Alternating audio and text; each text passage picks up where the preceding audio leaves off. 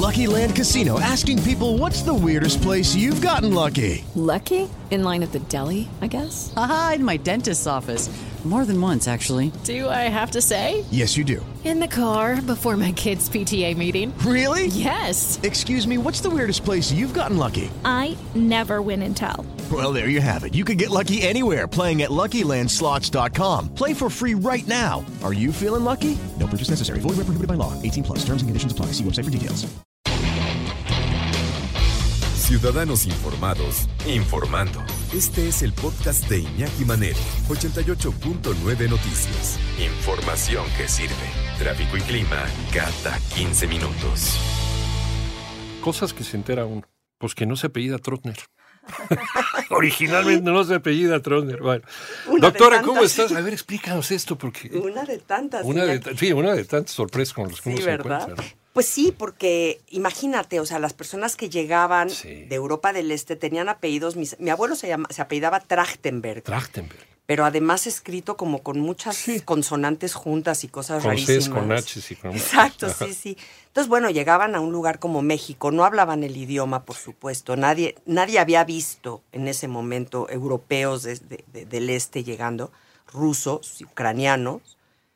Y pues ellos decían Trachtenberg y el otro ponía lo que se le Imagínate el cuate ahí en. Veracruz, ¿no? Pues, ¿Cómo? ¿No? Exacto. Pues igual, pues, ¿cómo se llama esto? Pues, Coahuacan. No, pues, ¿qué pone Cuernavaca, hombre? No pasa Exacto, nada. claro. Así, Así. así empieza, ¿no? Exacto. Entonces, Y las costumbres, finalmente. Finalmente. Y entonces sí, entonces es, es increíble porque para escribir esta novela, que estamos hablando de pronunciar esos Pronunciaré nombres, sus nombres, la segunda novela de la doctora Tamara Torres. mi segunda novela que Iñaki me está haciendo favor No, de... no, pues cuál favor, al Ay, contrario, qué tú nos el favor de presentarla aquí también. Mil gracias. Bueno, yo emocionadísima de presentárselas a, a este grupo de personas que siempre nos escuchan, nos escriben. Pues sí, pronunciaré sus nombres, que por ahora está en Audible, nada más es un audiolibro ahora, grabado por mí. A quienes le guste escuchar novelas, láncense. Y a quien no, prueben, a lo mejor les va a gustar. Les va a acompañar Tamara Trotner toda la novela, entonces Toda la lo estaba llevando de la mano. Padrísimo. Sí, y es una novela que finalmente se supone que habla de mis abuelos, de mi familia. ¿no? De, pero en realidad habla de todas estas personas que tuvieron que salir de Europa eh, durante la primera mitad del siglo XX, huyendo de, de todo, porque pues tuvieron que huir, pero de Stalin, pero de Franco, pero de. Hitler, pero de, De todo mundo. de todo mundo. Hasta de Venustiano Carranza, ¿no? Ahí con un descuido, cuando, ¿no? De- También, claro, claro. Y es una, se puede considerar como una precuela. Es- Nadie nos vio partir, pues es lo que sigue a eso, ¿no? Exacto.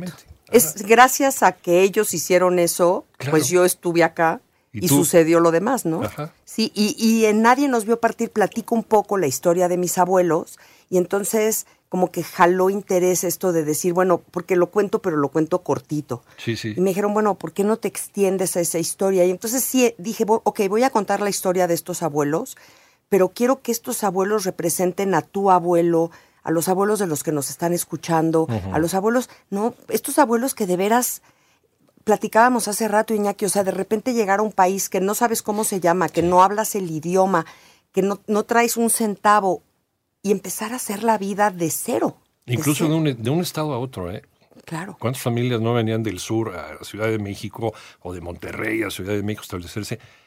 Es más, hasta, hasta el idioma cambia, ¿no? Claro. Los modismos, la, la- Las todo, la cultura, las costumbres, todo Sí. cambia. Imagínate que vengas de un lugar del otro lado del mar, ¿no? Mm, Claro. donde ni siquiera hablas el idioma. Y ahora imagínate, Moishe nace en 1900, Tu abuelo. mi Ajá, abuelo, ajá. ¿no? que es uno de los protagonistas de esta novela. En 1900, pues la luz eléctrica se acababa de inventar en 1879, ¿no? Sí, Entonces sí, sí, sí. realmente no, no existía en las casas, no nada. Entonces no había luz eléctrica. Y él muere en 1985 cuando ya existe el Internet. O sea, imagínate lo que tienen que estas personas entender, absorber, hacer, lograr.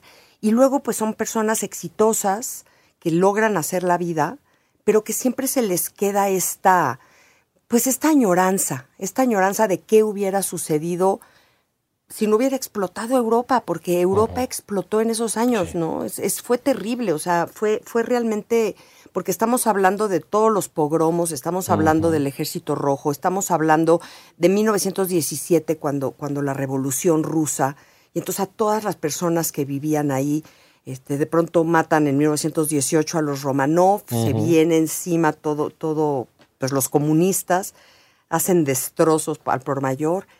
Stalin, yo por ejemplo cuando estaba investigando, porque esta novela tuve que investigar mucho para ir Sí. viendo tiempos históricos. Y ¿no? créanme que se van a entretener mucho porque hay, de repente Tamara abre, ¿no? Abre un espacio para platicarte de, de, de Rasputin. ¿no? Por ejemplo, sí. ¿Quién era Rasputin y cómo tenía encantado a la corte de los zares?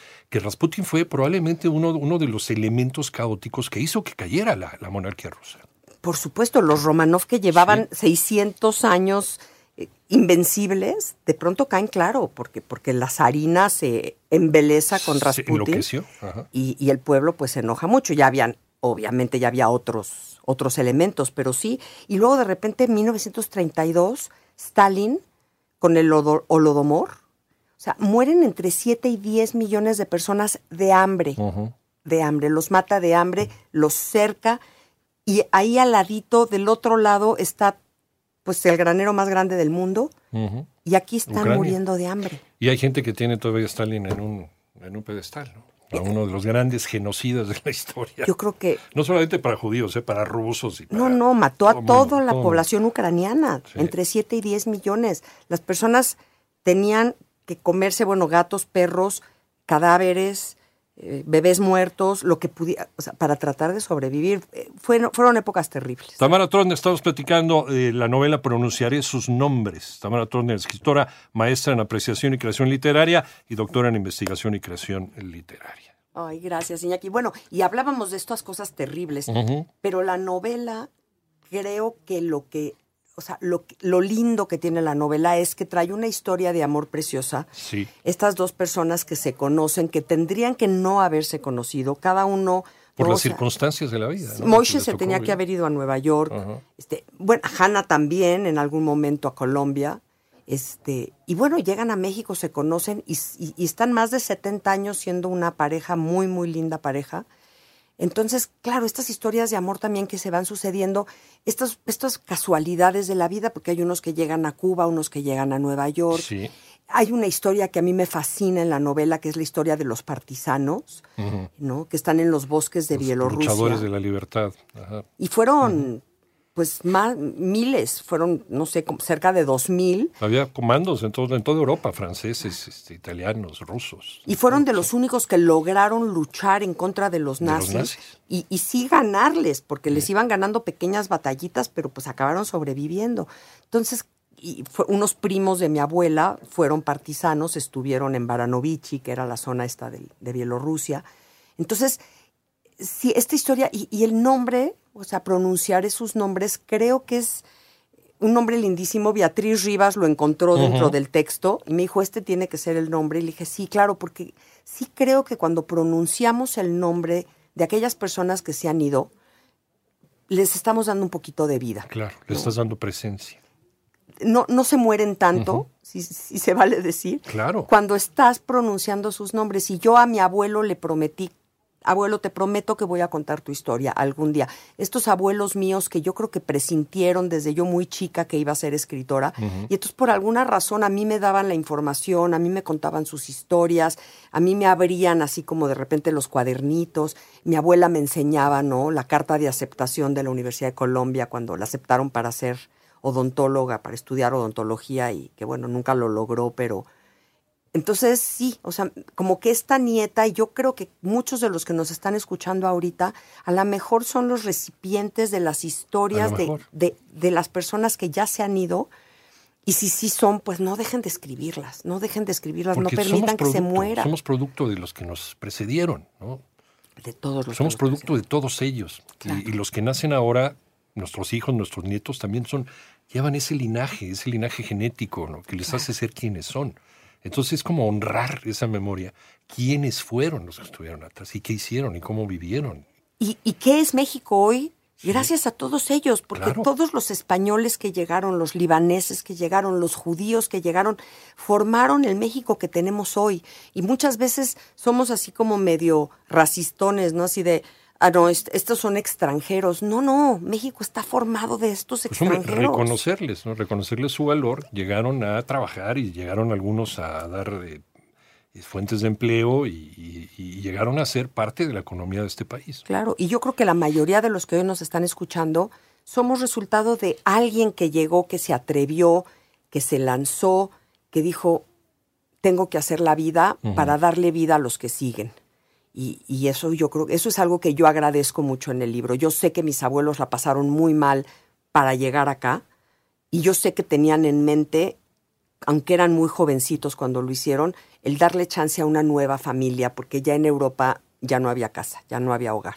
Sí, son, son los contrastes tremendos entre esa Europa dominada por el fascismo y el comunismo, porque ya no sabías a quién irle. Porque llegaban los fascistas y te, te robaban, te asaltaban, te mataban, te violaban. Llegaban los comunistas y hacían lo mismo. Lo mismo.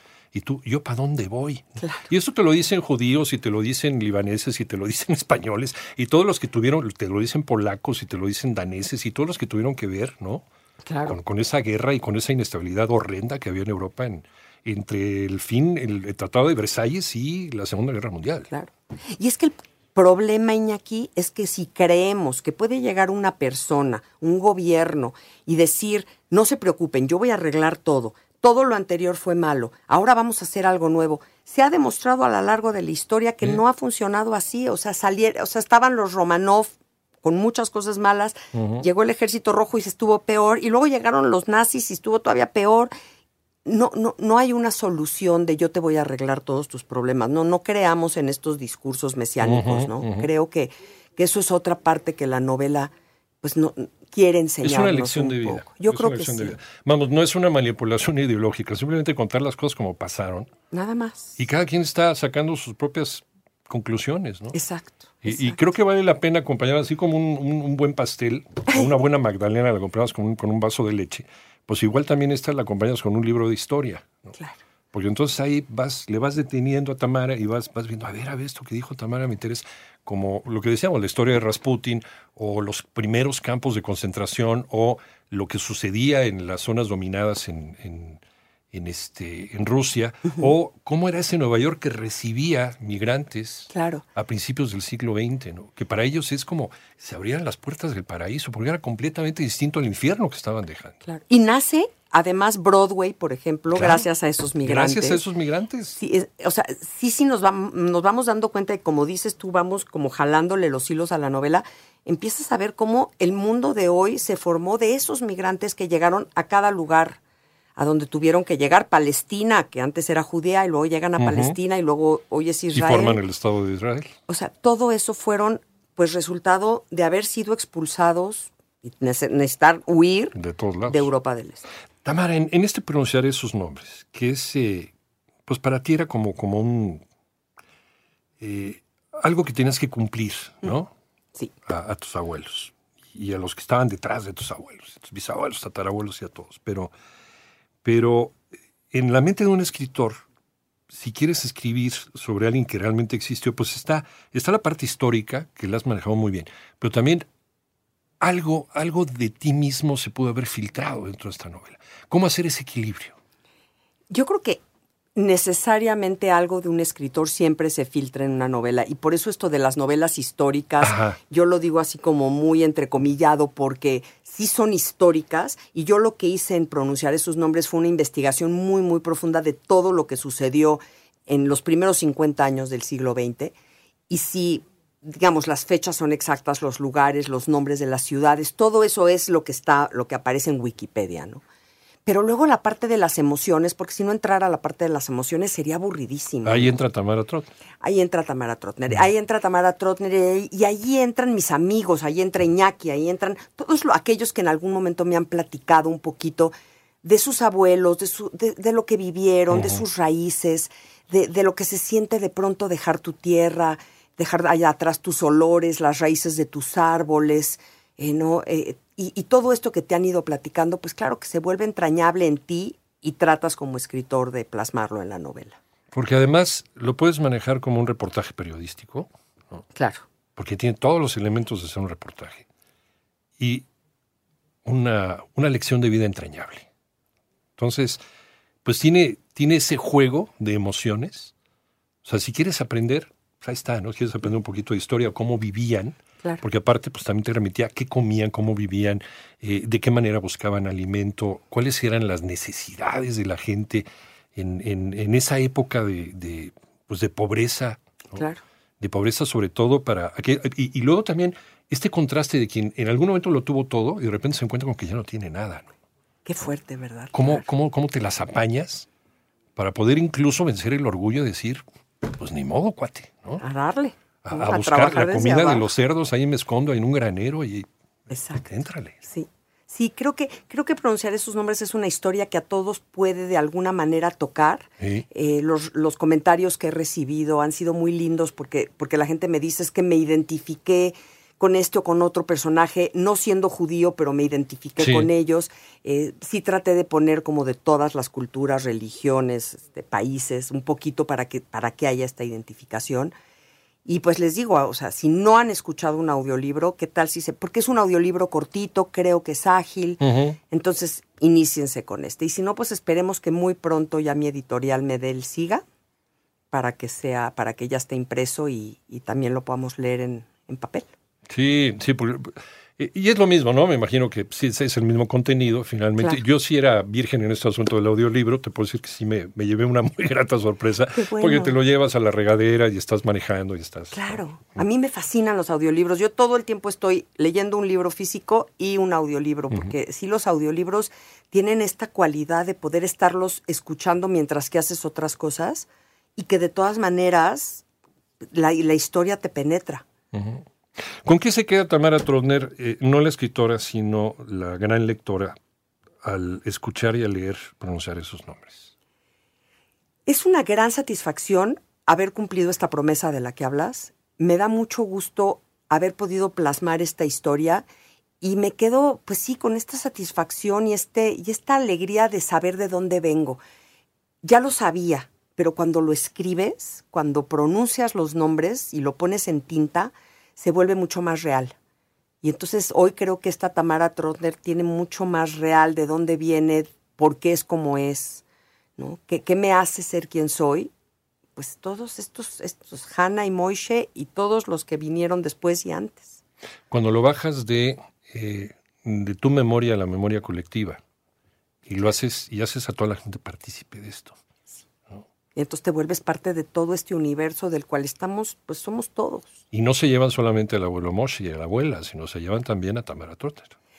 Porque va parte de ti, de lo que piensas, de lo que sientes, de cómo los extrañas y cómo los, cómo los vibras.